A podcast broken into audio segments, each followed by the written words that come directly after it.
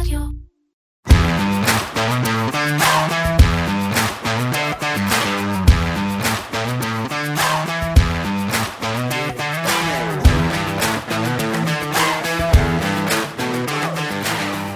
כמעט ולא תמצאו אנליסט או כלכלן שסבור שהפיחות אחת במטבע הסיני הוא משבר חולף. היואן, המטבע, שנחלש השבוע מתחת לרמה של 7.30 יואן לדולר, קרוב מאוד לשפל כל הזמנים מול המטבע האמריקאי. שפל שנקבע רק באוקטובר האחרון. ואם אתם חושבים שהפיחות החד הזה הוא בעיה רק של סין, אז ככל הנראה אתם טועים. כבר עכשיו ניתן להבחין בהשלכות הנובעות מחוסר היציבות במטבע הסיני. משוקי המניות בעולם, דרך שוקי האג"ח ועד לסחורות.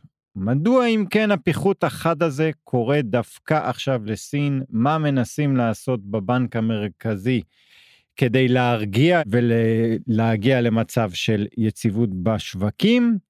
ואיך זה ישפיע בעתיד על וול סטריט. ואולי למרות הכל פיחות זה בעצם מה שצריכה הענקית האסייתית על מנת להגביר את הצריכה המקומית ולהילחם בדיפלציה. אז על כך נדבר היום בחלק הראשון של פרק נוסף של פודקאסט מנועי הכסף של כלכליסט עם הכלכלן והאסטרטג הראשי של פסגות אורי גרינפלד. אהלן אורי. אהלן שי. ובחלק השני אנחנו אה, נעבור לנושא אחר אבל שבהחלט קשור. אה, נדבר קצת על טכנולוגיה ועל AI ויהיה לנו אורח מאוד מיוחד מקרן ספירה אבל זה כאמור אה, עוד משהו כמו 15 דקות אז אורי בוא בוא נתחיל לדבר קצת בגדול היואן נחלש בשישה אחוז מול הדולר מתחילת השנה. עכשיו, זה לא המטבע הראשון בהיסטוריה שמכמה אנחנו אה, שמונה מעל לשמונה חודשים נחלש בשישה אחוז מול הדולר אבל משהו שונה ביואן נכון כנראה כן אנחנו נוטים לחשוב שכן פשוט כי אה, ביואן המדינה מתערבת וידוע שהממשל הסיני מתערב בשוק המטח. אגב, זה גם לא מוחבא, זאת אומרת, הם אומרים שהם אה, מנטרלים זעזועים תמיד, לא רק בתקופה האחרונה, אה, עד לא מזמן, עד לפני אה, כמה שנים היואן בכלל היה מקובע לדולר. מקובע אי אפשר להעיף. מקובע... מה שלא קונים מוכרים זה השער שנקבע על ידי... 6.8 כן. יואנים לדולר, זה היה השער במשך שנים. שער חליפין שהוא לא נייד, שאין שוק חופשי של שער חליפין, שהמדינה בעצם כל הזמן פועלת כדי להשאיר אותו באותה רמה. וסין במסגרת, ה... אפשר לקרוא לזה הניסיון ארוך השנים שלה לשחרר את הכלכלה מכלכלה מנוהלת לכיוון כלכלה שיותר מערבית, חלק מהעניין היה לשחרר גם את שער החליפין. זו גם הייתה דרישה של קרן המטבע הבינלאומית בזמנו, כדי שבכלל היואן ייחשב אולי כמתישהו מטבע רזרבה. אה, והשחרור הזה, כמו הרבה דברים אחרים שקורים בסין, מוביל לבעיות. אה, ובסוף, כמו תמיד, אין ברירה, אנחנו צריכים לדבר על מה קורה כלכלית, כי השער חליפין הוא תמיד בסוף הבבואה של הכלכלה. שער חליפין לפני עצמו, כאילו אין לו יותר מדי משמעות, הוא מראה לנו בעצם מה קורה בכלכלה. ומה שקורה בכלכלה הסינית, אה, כבר הזכרנו את זה אה, בכמה תוכניות קודמות, זה דבר שאני חושב לא הרבה ציפו. הרבה חשבו שסין תפתח את הכלכלה, אחרי הקורונה, וכמו במערב, אנחנו נראה פתאום התפרצות וכלכלה חזקה מאוד וביקושים גבוהים, וזה לא ממש קורה, סין בהאטה. אה, ראינו גם את נתוני האינפלציה שהפכו להיות שליליים, הם בדפלציה. אה, והכי הכי גרוע, כשאתה בכזו האטה, זה שאתה גם לא יכול להשתלט על בועת הנדל"ן והאשראי אה, שיש כבר המון המון שנים בסין. ובעצם מה שאנחנו רואים בתקופה האחרונה זה עוד פעם מחדש אה, סדקים באותה בועה ישנה, שבועת נדל"ן שהפכה להיות בועת אשראי, שמאיימת על סין כבר, אפשר להגיד, כמעט עשר שנים, אה, ובכל פעם מנסים להוציא קצת אוויר מהבועה ולהחזיר קצת אוויר לבועה כדי ששום דבר לא יתפרק, ושוב פעם אנחנו רואים שם סדקים די משמעותיים. אוקיי, okay, בואו נדבר, בואו בוא נבין למה, למה אכפת לי מזה? למה זה מעניין אותי? אז קודם כל, הרי אם בכל מדינה אחרת שהייתה סובלת מבועה כמו שיש בסין, אה, הבועה הזאת הייתה מתפוצצת. וכשבועה מתפוצצת, בטח אם זו בועת נדל"ן, זה מוביל, כמו שראינו ב-2008 בארצות הברית או במדינות אחרות בעולם, בועת נדל"ן שמתפוצצת בדרך כלל מובילה למשבר חריף מאוד בענף הפיננסי, ובכלכלה המודרנית, הכלכלה בנויה בעצם על אשראי, ולכן אם הענף הפיננסי נפגע, אם הבנקים פושטים רגל, אז כל הכלכלה בצרות, ואם הכלכלה הסינית בצרות, בסוף זו עדיין הכלכלה השנייה בגודלה בעולם, אז זה ישפיע על כולם. עכשיו, בסין, בגלל שזו לא מדינה דמוקרטית, בגלל שהכלכלה שם היא לא פועלת בצורה משוחררת לגמרי, כמו ברוב המדינות, אה, הממשל מנסה כבר שנים להוציא את האוויר מהבועה לאט-לאט. זאת אומרת, למנוע משבר, מתוך מחשבה שכן, זה כנראה יוביל לצמיחה יותר איטית לאורך שנים, אבל נצליח למנוע איזשהו אה, משבר. אבל זה שיש בועה זה בכלל לא שאלה. אני חושב שהזכרנו פה לפני כמה תוכניות, אה, שיש היום בסין, לפי רוב ההערכות, 100 מיליון בתים שעומדים ריקים. כן. זה הגדרה של בועת נדל"ן. ומה שאנחנו רואים בתקופה האחרונה, בשבועיים האחרונים, אנחנו רואים שבעצם מתחילות בעיות בסקטור הפיננסי. אה, בסין יש כמה שכבות לסקטור הפיננסי, זה לא רק בנקים וגופי השקעות, יש כמה שכבות ברמת המחוזות וברמת ה-local government. מה שראינו בתקופה האחרונה זה דווקא ברמת המחוזות, יש גופים um, שהם נקראים uh, LGFV, uh, זה local governments uh, financial vehicle, זה גופים בעצם שמוחזקים על ידי הממשל המקומי, הרי בסין יש מחוזות, ובתוך המחוזות יש ממשל מקומי של גם לפי ערים לפעמים, והממשל המקומי הזה נותן בעצם אשראי, בעיקר לבנייה ב-10-15 שנה האחרונות, אה, גם בנייה למגורים וגם בנייה לנדל"ן אה, מסחרי. אתה שואל מאיפה יש להם כסף לתת? אז כמו גוף פיננסי. מדפיסים אה, כסף? לא, הם לא יכולים להדפיס כסף, כי זה רק המקום כן. הקודם, אז הם מלווים בעצמם כסף. לווים, סליחה, לווים בעצמם כסף ומלווים. זאת אומרת, הגופים האלה הפכו להיות סוג של בנקים, זה מה שאוהבים לקרוא בנקאות הצללים, ה-shadow banking של סין. יש גופים שהם לא בנקים, שמתנהלים לגמרי כמו בנקים. בחודש האחרון, כ-50 גופים כאלו לא הצליחו לעמוד בתשלום החוב שלהם. זאת אומרת, הם על סף פשיטת רגל.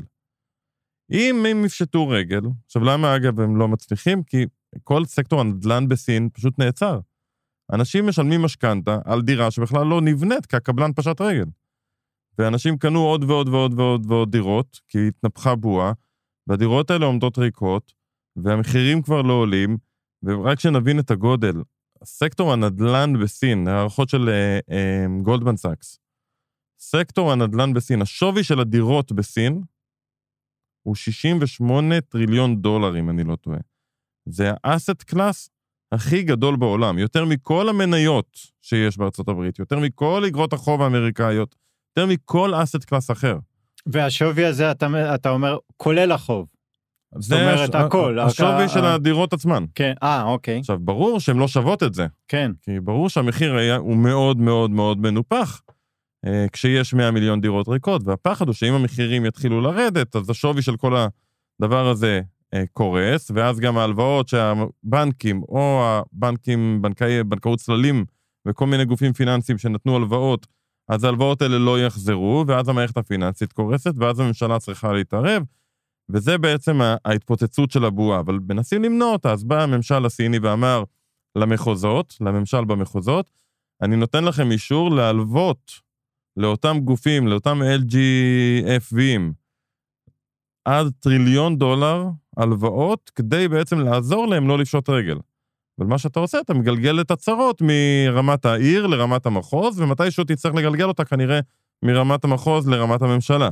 דוחה את הקץ בעצם? בדיוק, זה אהבו לקרוא פעם, אה, לבעוט בפחית במורד הרחוב. כן. אנחנו מנסים למנוע משבר ונחכה לראות אולי משהו ישתפר, אבל יש בועה וזו בעיה.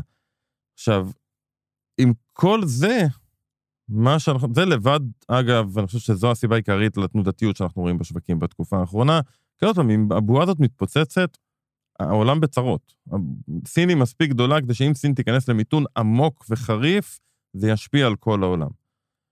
עכשיו, זה כשלבדו, בוא נניח שהממשל ידע להשתלט על זה, הוא כבר הוציא את ההוראה הזאת להלוואות, הוא גם נתן כל מיני הקלות בשוק המשכנתאות כדי לשכנע אנשים בכל זאת להמשיך ולשלם את המשכנתה או לקחת משכנתה חדשה כדי לשלם את הישנה. הוא מנסה כל הזמן לנהל את האירוע הזה. בינתיים מה שראינו, וזה משהו שלא ראינו מאז 2015, ראינו בעצם את היואן הסיני מתחיל פיחות חד, וראינו את הממשל מתערב, ועכשיו אנחנו רואים בשבוע האחרון משהו שבאמת לא ראינו מאז 2015, וזה שהיואן נסחר אה, ברמה, איך נגיד את זה? אה, הוא מתוסף יתר על המידה. עכשיו, מה, מה אני מתכוון שאני אומר את זה? קורה, בסין יש משהו שהוא ייחודי רק לסין. בסין יש בעצם שני שערי חליפין בין היואן לדולר. שזה, בואו נח, נחזור על המשפט הזה, כי הוא לא כל כך אה, מובן. אפשר להחליף יואן בדולר בשני שערי חליפין שונים. זאת אומרת, תחשוב שיש שער חליפין אחד דולר שקל, ובמקום אחר שער חליפין דולר שקל אחר לגמרי. זאת אומרת, אחד הוא 3.8 שקלים לזה, ואחד 3.7? כן, אז אם אני שואל אותך עכשיו כמה דולר לשקל, באמת תלוי איפה. כן. זה מצב כמובן לא נורמלי, והוא קורה רק בסין, כי בסין בעצם היואן דולר שנסחר בתוך סין, השער החליפין שנסחר בתוך סין, אם סיני רוצה לקנות דולרים, המערכת הזאת היא מפוקחת. זה רק הבנקים בסין ועוד שניים או שלושה ברוקרים אה, זרים, הגדולים ביותר, גולדמן ו-JP, שמותר להם לעבוד בסין, לא כל אחד יכול לקנות ולמכור יואנים בסין.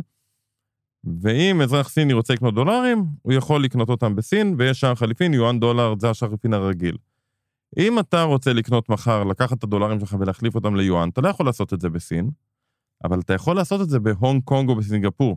כי הונג קונג וסינגפור עובדים המון מול סין, אז יש להם המון יואנים, לבנקים שם יש המון יואנים, אז הם יהיו מוכנים להחליף לך את היואנים האלה לדולרים או להפך. זה מה שנקרא offshore? בדיוק, זה מה שנקרא שער חליפין offshore, מחוץ לסין.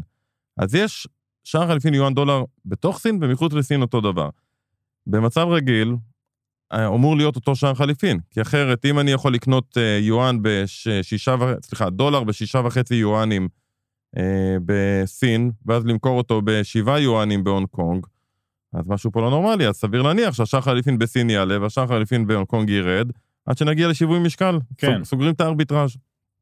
אבל כשהרבה סינים, ויש הרבה סינים, רוצים מאוד מהר למכור את היואנים שלהם או לקנות דולרים, כי הם מפחדים שהבועה הזאת הולכת להתפוצץ, מה שקורה זה שבאמת נפתח פער כזה. וברגע שנפתח פער כזה, זה גם מאפשר לגופים שמותר להם לעבוד בסין, ליהנות מרווחי הארביטראז'. אם אני ג'יי פי מורגן ומותר לי לסחור ביואן דולר בתוך סין, מה שאני בעצם יכול לעשות זה להלוות יואנים מגוף בהונג קונג, ולמכור אותם במחיר יקר יותר אחרי זה בסין. כן. או להפך, תלוי בפערים. וב-2015 זה קרה, ונפתח פער של כמעט 2% בין ה offshore ל onshore, בין השער חליפין בהונג קונג ושער חליפין בתוך סין. וזה פער כמובן שהוא מוגזם, זאת אומרת, הברוקרים המקומיים עשו ארגזים של כסף בזכות הארביטראז' הזה בין ה offshore ל onshore, עד שזה ממש הרגיז את הממשל הסיני. וביום אחד, בהפתעה מוחלטת אגב, בלי שום איתות לפני זה, הממשל הסיני בעצם העלה את הריבית על היואן לבנקים שבהונג קונג, שרוצים להלוות יואנים מתוך סין, הוא העלה את הריבית ביום אחד מ-2% ל-68%. וואו. ומי שלקח הלוואה באותו בוקר, שהוא חשב שהריבית שלו היא 2 אחוזים, גילה בצהריים שהריבית שלו היא 68 אחוז, והוא בעצם הפסיד מיליארדים של דולרים. ואף אחד חדש כנראה לא ייקח אה, הלוואה כזאת. מאותו יום, האופשור והאונשור נסחרו באופן מאוד לא מפתיע, בדיוק באותה רמה. זאת אומרת, השוק מאוד מהר הבין, לא מתעסקים עם הממשל הסיני. כן. זה קרה ב-2015, וזה היה חתיכת מכה, ומי שזוכר, השווקים ב-2015 מאוד ירדו מהפחד שסין תגיע ל... איזושהי בעיות פיננסיות. היו הרבה רעש בשווקים בגלל אה, סין ב-2015, ואנחנו רואים את זה עכשיו עוד פעם. אנחנו רואים עוד פעם את הפער בין האופשור לאונשור נפתח, אה, ובינתיים הממשל הסיני שם לא מתערב, הוא כן מתערב בתוך סין, והוא מתערב בתוך שוק המטח, והוא מוכר דולר, אה, סליחה, קונה, מוכר את רזרבות המטח שלו כדי לקנות את היואנים, מוכר דולרים, זה מה שכמובן גם משפיע.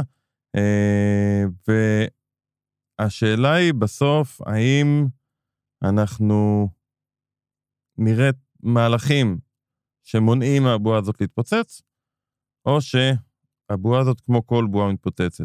אבל, אבל זהו, אה, אה, מה שאמרת, הפתרונות שמספקים הסינים כרגע הם פתרונות לא פונדמנטליים, זאת אומרת הבעיה היא הרבה יותר כנראה שורשית. מאשר איזשהו, איזושהי ריבית שאתה תעלה שם, ובסך הכל הביקושים נמוכים מאוד. תראה, לבועה אין פתרון פונדמנטלי באמת. הפתרון היחיד לבועה זה לפוצץ אותה. אה, כמו חצ'קון. עכשיו, אם אתה רוצה לשים משחה, זה תהליך שהוא לוקח הרבה זמן. הסינים כן אמרו כבר המון פעמים, הדרך שלנו להתמודד עם בעיית האשראי היא בעצם לפתח מנועי צמיחה פנימיים מאוד מאוד חזקים, להיות מעצמה טכנולוגית, אה, כל מה שהם התחילו עוד בתוכנית של China, Made in China 2025. זאת אומרת, הסיפור הסיני הוא סיפור שעוד פעם הוא מאוד מורכב, אבל סין הרי משנות ה-80 עד תחילת שנות, עד 2008 אפילו, הייתה בית חרושת של העולם. יצרה צמיגים ויצרה מגבות ויצרה צעצועים ויצרה כמעט כל דבר, אבל בעיקר לואו-טק.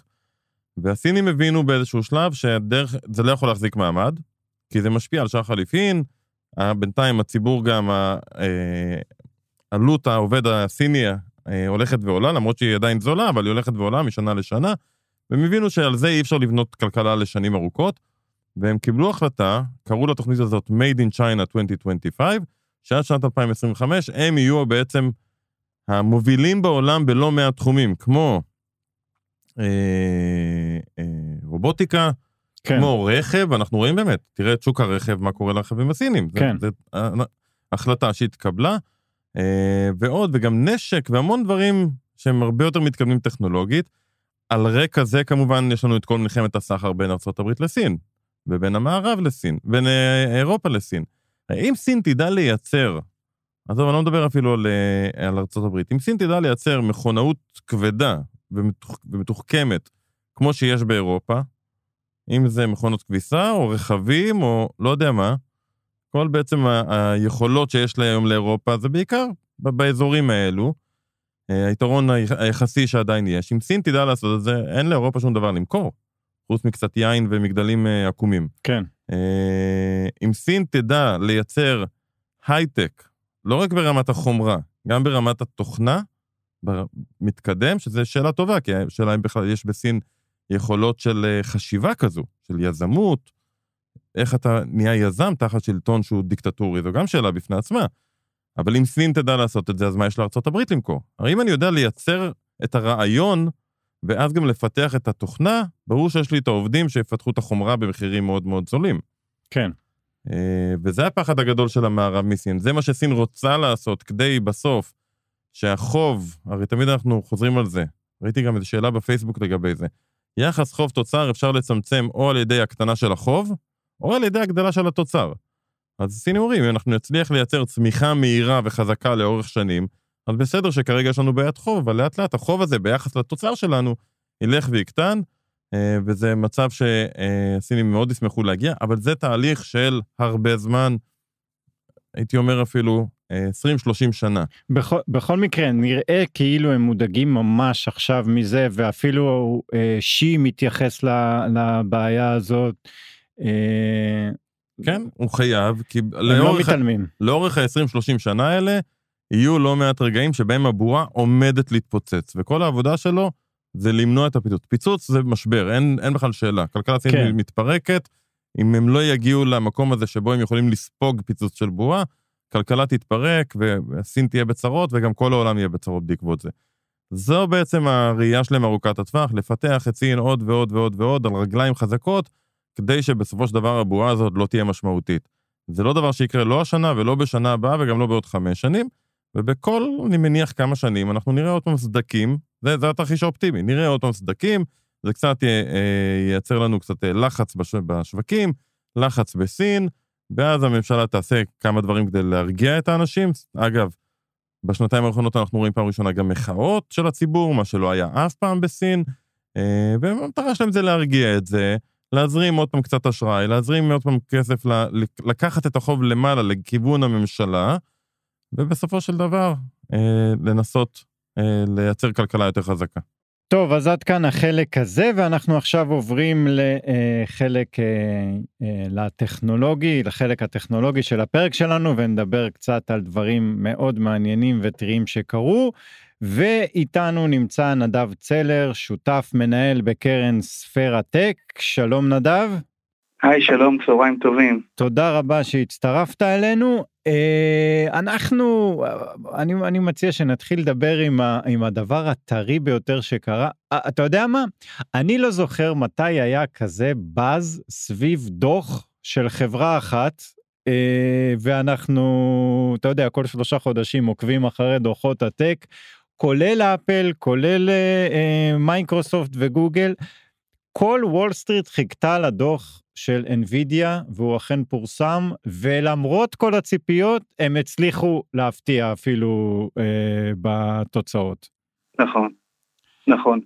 אה, כן, אני חושב שזה היה דוח שבאמת הרבה ציפו לו, קודם כל בגלל הדוח הקודם, שגם היה מאוד מאוד חזק ובעצם תפס את השוק בהפתעה, אה, אבל כמו שציינת פה, באמת הציפיות לתוך הדוח הזה היו משמעותית כבר ברמה אחרת. השוק ציפה לזה, ובעצם אני חושב שהסתכלו על זה בתור אינדיקציה לתופעה רחבה הרבה יותר, כי בסופו של דבר משקיעי טק והמשקיעים באופן כללי מסתכלים על NVIDIA בתור המנוע, או חלק מהחברה שנמצאת בחזית של מה שקורה כרגע מבחינת אימוץ טכנולוגיה בעולם, מבחינת של GPT ו-OpenAI, ואני חושב שהרבה חיכו לדוח הזה בשביל לראות שהביקושים אכן נמצאים שם, המניות אחרי מהלכים לא מבוטלים, וגם אצלנו בקרן אנחנו מסתכלים על החברה ובעצם אינדיקציה להרבה מאוד אימוצי טכנולוגיה אחרים. אז זה לאו דווקא רק מה NVIDIA אומרים, אלא זה בעצם אינדיקציה להרבה מאוד רמות ביקוש או אימוץ טכנולוגיות אחרות. שאין נדב, כשאנחנו מסתכלים על הענף רגע מחוץ ל-NVIDIA, אה, היא מן הסתם מובילה, אולי נסביר פעם אחת למה NVIDIA היא הפנים של הענף? בשמחה. אה, NVIDIA היא לא הפנים של ענף המחשוב באופן כללי, אבל היא כן החלוצה אה, במה שנקרא אה, צ'יפים שהם מבוססי GPU. אם אנחנו מסתכלים, ואני חושב שהחברה עזרה אולי אתמול מאוד למשקיעים להבין את זה, אם אנחנו מסתכלים על המבנה של ה data center המודרני, יש בו בערך טריליון דולר של צ'יפים שהם מבוססי CPU, של הטכנולוגיה הקודמת, שהיא בעצם טכנולוגיה מרכזית שעוברת דרך הצ'יפ והיכולות מחשוב שלו הן הרבה יותר מוגבלות. זה בעצם המעבד שיש לי במחשב עכשיו? במחשב שלך לא, ב data center ים כן. אהה, אוקיי. גם במחשב שלך יש מעבדים, אבל לא מהמעבדים שמדברים על מה ש NVIDIA היום מוכרת ל data centers. ובעצם NVIDIA כבר בתחילת אמצע שנות האלפיים הבינה שההשקעות ב data center כפי שהן מתבצעות היום, יהיו מוגבלות לתמוך בפתרונות טכנולוגיה עתידיים כמו Generative AI, שכרגע מאומץ. ובעצם מהרגע שראינו איפשהו בתחילת השנה, חברות גדולות כמו פייסבוק וחברות גדולות כמו מייקרוסופט נכנסות ומאמצות יותר פתרונות של טכנולוגיות אה, Generative AI, היה צורך לשדרוג מאוד משמעותי ביכולות GPU, שזה מה ש NVIDIA מוכרת לתוך ה data center שתומכים בחברות האחרות. אז כשאומרים, שהתכוונתי ש NVIDIA היא הפנים של ענף ה-AI, הסיבה היא שבעצם היא לא מייצרת את ה-AI, את המנועים, אבל כולם נכון. משתמשים בצ'יפים שלה. נכון. היא בעצם, היא המנוע, כלומר, לא משנה איזה יצרנית רכב, תסתכל על זה שיש יצרני רכב שונים או משונים או, דברים אחרים, היא בעצם המנוע שעל בסיסו כרגע הכל עובר. אז בעצם מייקרוסופט לצורך העניין מיישמת, כפי שראינו אותה מיישמת אה, כשהיא רכשה את OpenAI ומה שהיא השיקה עכשיו מבחינת הפתרונות מייקרוסופט שלה, מבחינת באופיס, בעצם זה רץ על בסיס העובדה שיש להם יכולות GPU בתוך ה data center ים. אם לא היה את היכולות GPU האלה, לא היה אפשרי מבחינת מייקרוסופט לאמץ פתרונות AI וליישם אותם בתוך האופיס שלהם. אותו דבר גם פייסבוק. היא אימצה עכשיו לאחרונה, הם דיווחו ברבעון האחרון, שהם אימצו בעצם יכולות של Generative AI בפתרון של Reels, והם ראו מזה עלייה של בערך 25 אחוזים בכמות הזמן שאנשים מבלים באינסטגרם. הם לא יכלו לעשות את זה בלי המנוע. אהה. אני, אני רוצה לשאול אותך רגע לפני אה, אה, שנרחיב על זה, על, על המתחרים. אתה יודע, ראיתי, דיברת על ה data centers, אז המכירות, ראיתי אה, פרסום על זה, המכירות ברבעון השני של NVIDIA בהשוואה לשנה לפני עלו ב-170 אחוזים, של AMD ירדו ב-11 אחוזים, ושל אינטל ירדו ב-15 אחוזים. זה רק המכירות ההכנסות, סליחה, ב data centers. מאי, עד כדי כך שמה פער מהמתחרים? כי אין אפילו מתחרה אחד שנושף בעורף? אה, קודם כל התשובה היא כרגע כן.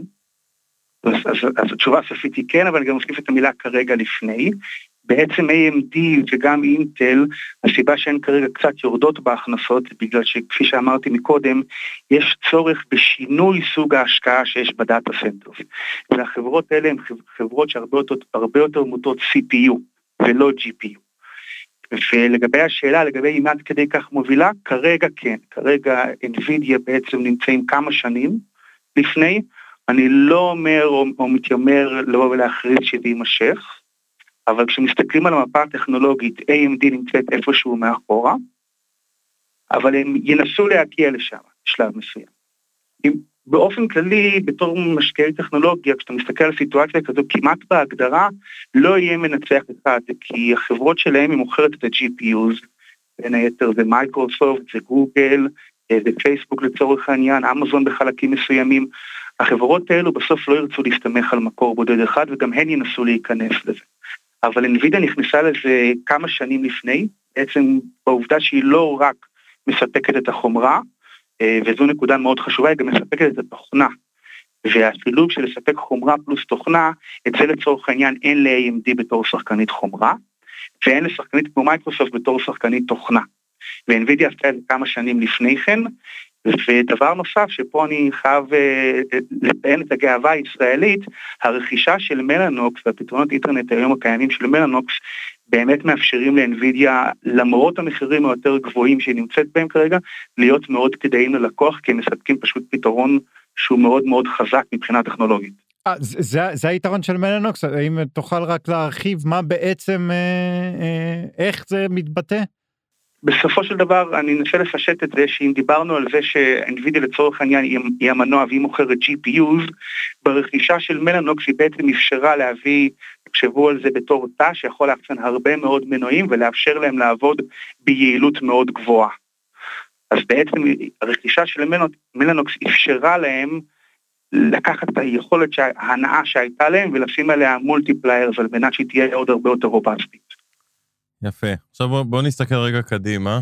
אה, ה-AI הולך ומתפתח, והמנועים הולכים ומתפתחים, ואני מניח שככל שמתפתחים גם הם ידרשו יותר אה, אה, דרישה מהמעבדים. לא יכול להיות שאם היום NVIDIA מייצרת את המנועים, מתישהו נעבור לרכב חשמלי, זאת אומרת שאולי המנועי AI יעברו ל... משהו אחר שהוא לא אותו שבב אה, אה, מסוים שעוזר להריץ את המנועים? את ה... כמנועי חיפוש או מנועי AI היום? קודם כל, ודאי שיכול להיות, אבל לצורך העניין אפילו בדוגמה שאתה ציינת כרגע, המעבר מרכב מונע בגז לרכב חשמלי, אה, הוא לקח עשרות שנים. ואם אנחנו לצורך העניין איפשהו ב-1910 או 1920, מבחינת אימוץ יכולת של מנוע מונע בגז, אז, אז כשעצמו זה דבר... אם היינו קונים אז מניות של פורד מצבנו היה טוב. אה, של פורד לא, אבל כי אז לא היה, אז היו הרבה מאוד יצרניות רכב, וחלק מהיתרון באמת, ורואים את זה במרווחים של NVIDIA, היא שהיא המנוע, לא משנה איזה יצרן רכב אתה בוחר, אה, אז לכל יצרן רכב הוא השקיע הרבה מאוד כסף ויצר מנוע משלו. אה, כרגע NVIDIA היא המנוע, לא משנה באיזה data center אתה נמצא, היא בעיקר היא המנוע הדי עיקרי. לגבי שאלה של מעבר לטכנולוגיות אחרות, אנחנו כרגע ממש בשלב המאוד ראשוני שבו בעצם הבשילו הרבה גורמים טכנולוגיים שמאפשרים אימוץ של פתרונות ג'נרטיב AI. עכשיו, טכנולוגיה זה דבר נחמד, אה, וזה דבר שאנחנו מאוד מתמקדים בו גם בקרן, בסופו של דבר אנחנו בוחנים מבחינה טכנולוגית למי יש את הטכנולוגיה, עם הזמן לרבים יהיו את הטכנולוגיה, אבל לא פחות חשוב מזה זה לוודא שיש מודלים עסקיים שיכולים לתמוך בטכנולוגיה הזו. אני גם חוזר לשאלה הראשונה, למה הדוח של NVIDIA הוא כל כך רלוונטי. כי בסופו של דבר אם אתה רוצה להאמין או לקבל איזושהי תובנה האם המהפכה הזאת באמת קורית והביקושים באמת כל כך חזקים באופן רוחבי, לאו דווקא רק של NVIDIA, היא בעצם מייצגת את כלל הביקושים, כרגע זה, זה אפילו לא כלל הביקושים, זה כלל ההיצע שהיא יכולה לייצר, אבל על פניו זה יהיה כלל הביקושים הפוטנציאליים שספח פתרונות או חברות שנשענות על טכנולוגיות ג'נריטיב AI נשענות על המנוע הזה. אוקיי. Okay. אה, בוא נדבר קצת, אתה יודע, הדוח הזה טיפה העפיל על אה, אה, על משהו שקרה בתחילת השבוע, וזה ההנפקה שהכי מדוברת השנה, של ARM. מה, מה הסיפור שם? מה, זו הרי חברה של סופטבנק בעצם, ו, ו, ולמה כולם מתרגשים מההנפקה הזאת? אמ, מתרגשים, אני חושב ש, שזה... תראה, לא היו הרבה הנפקות מוליכים למחצה בגודל הזה. כרגע אני אומר, כי זה עדיין לא בדיוק ברור באיזה גודל שזה יצא, אבל מדובר בהנפקה של חברה של עשרות מיליארדי דולרים. אני דווקא כן חושב שאחרי שראו את התוצאות האחרונות של ARM, יש איזושהי הצטננות לגבי זה. כי הן לא היו טובות? לא, אני לא חושב שהם היו מה שהמשקיעים ציפו להם, אבל, אבל זמן יגיד, תראה, גם זה, אנחנו רואים תוצאות רבעוניות, בדרך כלל קשה לחזור על זה, והרבה יותר חשוב יהיה מה הפייפן העתידי של המוצרים שלהם. אה, אבל למשקיעים מוליכים למחצה, ההנפקה של עם לא באמת תשנה את הזירה באופן רחב, כי קשה לטעון שזו חברה שיש לה איזושהי טכנולוגיה ייחודית או משנה, משנה משחק. השוק הוא מן הסתם, הם רואים שהשוק הוא מאוד מאוד טוב מבחינת המכפילים וכולי, והסביבה הטכנולוגית חזרה להיות טובה בניגוד לשנה שעברה. הצפי אגב, שמן הסתם, בייחוד אני חושב אולי אחרי הדוח של NVIDIA, אנחנו נמשיך להיות בסביבה טובה להשקעות טק. אמ, אבל, אין הרבה הנפקות עדיין שיצאו, זה יותר התרגשות אני חושב מהעובדה ששוק ההנפקות היה סגור שנה, שנה וקצת, אה, ופתאום יוצא לך חברה של כמה עשרות מיליארדי דולרים, והרבה משקיעים מביעים בזה עניין. אם זה יצליח או לא, זה כבר אה, נבואה לעוד כמה חודשים. אה, אוקיי, אז בוא, בוא נלך עוד צעד אחד למעלה בכלל על השוק, על ענף טכנולוגיה. האמת שבשבועיים האחרונים, גם ממה שקורה בסין, אז ראינו את השוק קצת יותר מזעג'ע, ו... אה, אה, תנודתי, אה, אבל ראינו, ב, אפשר להגיד, בחודשים האחרונים, את החברות, את ענקיות הטכנולוגיה סוחבות את השוק כלפי מעלה. ועוד פעם, דוחות כמו שראינו אתמול, רק חיזק את זה. מה קורה עם החברות ה... נקרא לזה יותר קטנות, הן לא באמת קטנות, הן פשוט לא ענקיות כמו השבע הראשונות, אבל כשאתה יורד למטה בנסדק או ב-S&P 500, אחרי השנה, שנתיים הקשות של ענף הטכנולוגיות, ברמת הענף הזה, איך הפעילות שם, האם היא חוזרת, האם הביקוש למוצרי טכנולוגיה חוזר, האם הביקוש לעובדים, כמובן שזה משהו שגם ישפיע על ישראל, אה, מתחיל לחזור. איך אתה רואה את זה מהדוחות של החברות? מהדוחות של חברות הטכנולוגיה, כשאתה מסתכל על הרבעון השני, אה, קטגורית הדוחות היו טובים. עכשיו השוק באמת ובצדק מתמקד בחברות הגדולות כי אני חושב שבהתחלה היכולת לראות כיצד הן ירוויחו משינויים טכנולוגיים הוא היה יותר מהיר. אני חושב אבל שמה שיקרה מהנקודה הזו קדימה זה התובנה שסביב כך חברה כמו NVIDIA שזה היה ברור שהיא המנוע, סביבה ייבנו הרבה מאוד אקוסיסטמים אחרים. אה, וזה יתחיל בחברות גם הבינוניות וגם בחברות היותר קטנות ואני חושב שבשלב מסוים בכמה חודשים או הרבעונים הקרובים הם יתחילו להצטרף לתוך המהלך הזה, כי יש פה באמת שינוי משמעותי טכנולוגי. קשה להסתכל על הסביבה הנוכחית ולהגיד שהיא מושפעת אך ורק ממקרו, כמו הרבה פעמים שאתה מסתכל על סביבה כלכלית ו- ומבין, כמו שציינת, סין, או רמת ריביות, היום אתה צריך להוסיף איזה נדבך שיש פה שינוי מבני טכנולוגי אמיתי. אה, זה שוב חוזר לשאלה הראשונה, למה מסתכלים על NVIDIA, היא החלוצה של זה, החברות הגדולות הן הנהנות העיקריות שהיה קל לראות איך הן ייהנו מזה, לא כולן אגב, ובהמשך אנחנו נתחיל לראות חברות אחרות הולכות ומצטרפות למגמה הזו. אוקיי, לג... כן. אני רוצה לשאול אותך, אה, אה, אתה יודע, אה, כבר שמענו כמה שטוענים שישראל בחלק של ה-AI טיפה מאחור. זה, זו טענה שיש בה מן האמת? אמ, בעיקר סטארט-אפים חדשים ואימוץ... כן. זה, זה קצת, אמ, זה, זה קצת אירוני, אני חושב, לחשוב שישראל היא טיפה מאחור, בהינתן שכמה משמעותית הייתה הרכישה של מי שנחשבת חלוצת ה-AI אה, על ידי מלאנוקס, שהיא חברה ישראלית שמחפשת כרגע לגייס פה עוד מאות עובדים. לטעון שישראל היא מאחור, זה נראה לי טענה שהיא, שהיא לא תחזיק לאורך זמן. ויש יש יכולות מחשוב ויכולות הבנת הנדסת מוצר מהגבוהות בעולם בענף הזה.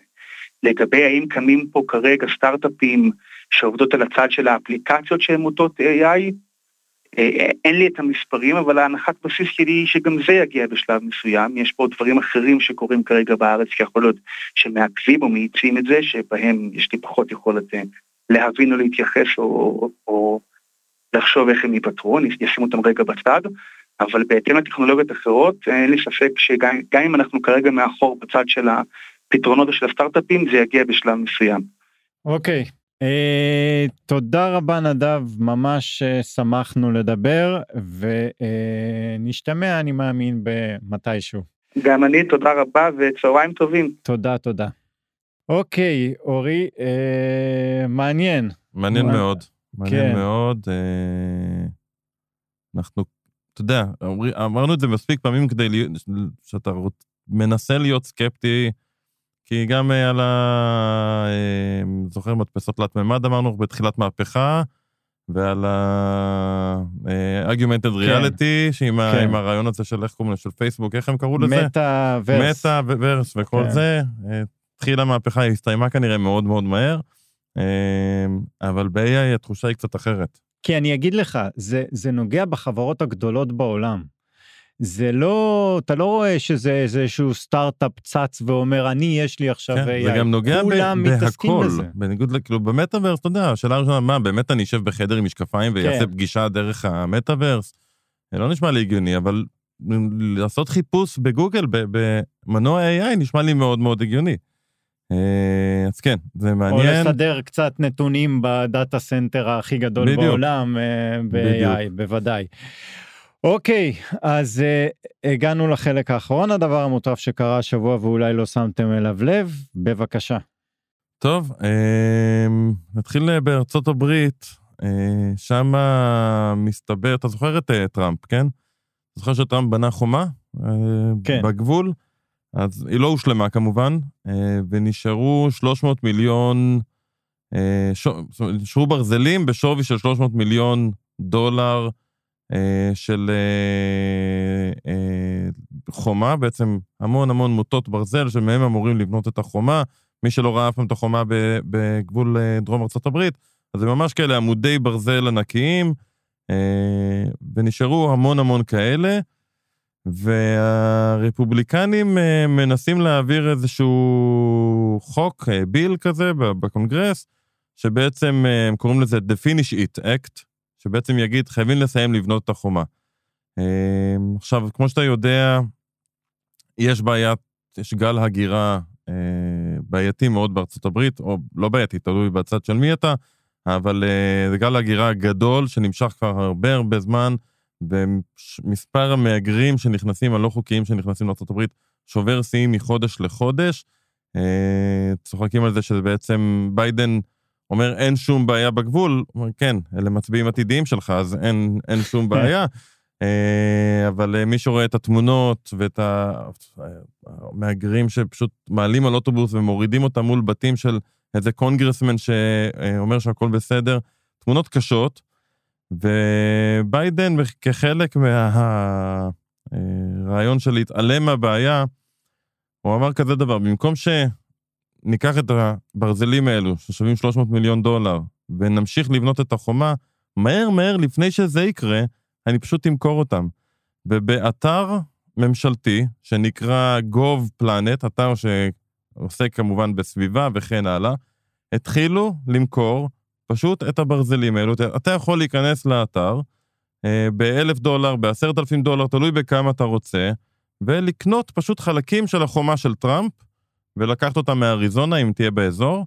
אה, היה כזה גם עם חומת ברלין לדעתי, שמכרו חלקים. אז זה היה כחלק היסטורי. כן. פה זה לא חלקים מהחומה עצמה, פשוט אה. ברזלים ששוכבים על הקרקע שאין מה לעשות איתם. אם הם יישארו שם, אז הרפובליקנים יגידו, אוקיי, אז יש לנו כבר, הם כבר פה, הם עלו למשלם המיסים 300 מיליון דולר, אז בואו לפחות נסיים לבנות את החומה. כן. אז ביידן מנסה למכור את הברזלים האלה לפני שיעבירו את החוק, כדי כן. שבעצם אי אפשר יהיה להמשיך לבנות את החומה. אה, פשוט אה, מגוחך, אתה יודע, אתה נכנס לאתר ואתה רואה ערימות של ברזלים שהממשלה מוכרת ב-1,000 דולר, 1,500 דולר, כאילו איזה מכירת סוף עונה, אה, מאוד משעשע. או שלא, תלוי מאיפה אתה בא. תלוי כן. איפה, כן. אני נתקלתי במחקר של חברה אמריקאית שנקראת פלמינגו, וזו חברה שעוזרת לחברות מסוימות, לכל חברה שרוצה את שירותיה, לנהל אה, היעדרויות עובדים מסיבות רפואיות. אה, והיא עשתה מחקר, אה, שאלה 300 חברות, 10,000 עובדים, לגבי מתי הן נעדרו ומה הסיבה. והם גילו שם משהו מאוד מעניין, הם גילו ש... וזה מתחבר לך עכשיו לזה, שהיום שבו הכי הרבה עובדים אמריקאים, לאורך שנים, ביקשו או, או, או אמרו שהם לא מרגישים טוב, זה 24 באוגוסט. היום. היום, נכון? כן. אז uh, תדע uh, שזה היום היסטורית uh, הכי הרבה. אין לזה סיבה. אוקיי. הם לא מה... עלו לסיבה. זה לא... משהו מובהק? זאת אומרת, כל 24 באוגוסט זה גדל? משהו מובהק לחלוטין. 0.9 אמ, אחוזים מהעובדים הודיעו שהם, אה, אתה יודע, call in sick בתאריך הזה. אה, גבוה מכל תאריך אחר בשנה. התאריך השני, אה, שאנשים הודיעו שהם חולים, 13 בפברואר. מה יש באזור 13 בפברואר? יום לפני יום אהבה. או שזה רק אני חושב ככה. אתה צודק, אבל גם אה, סופרבול. זה התקופה של אוקיי. הסופרבול, אז אה, איך שלא תסתכל על זה. זה נשמע לי כאילו המחשבה הראשונה שלי, טוב, זה שבוע לפני סוף החופש הגדול, ואנשים לוקחים כאילו יום אחרון להיות עם הילדים. מצד שני הייתי מצפה שהיום שאנשים יגידו הכי הרבה שהם חולים זה השני בספטמבר. כן. זה כאילו די, תנו לי להיות בבית יום אחד בלי הילדים. כן. כן. אה, דרך אגב הסיבות הם 50 אה, אחוז אומרים שזה אה, חיידק בטן. תמיד נשמע טוב. תמיד נשמע כן. טוב, אתה לא יכול להגיד כלום. כן. אוקיי, תודה רבה שהאזנתם, נשתמע בשבוע הבא.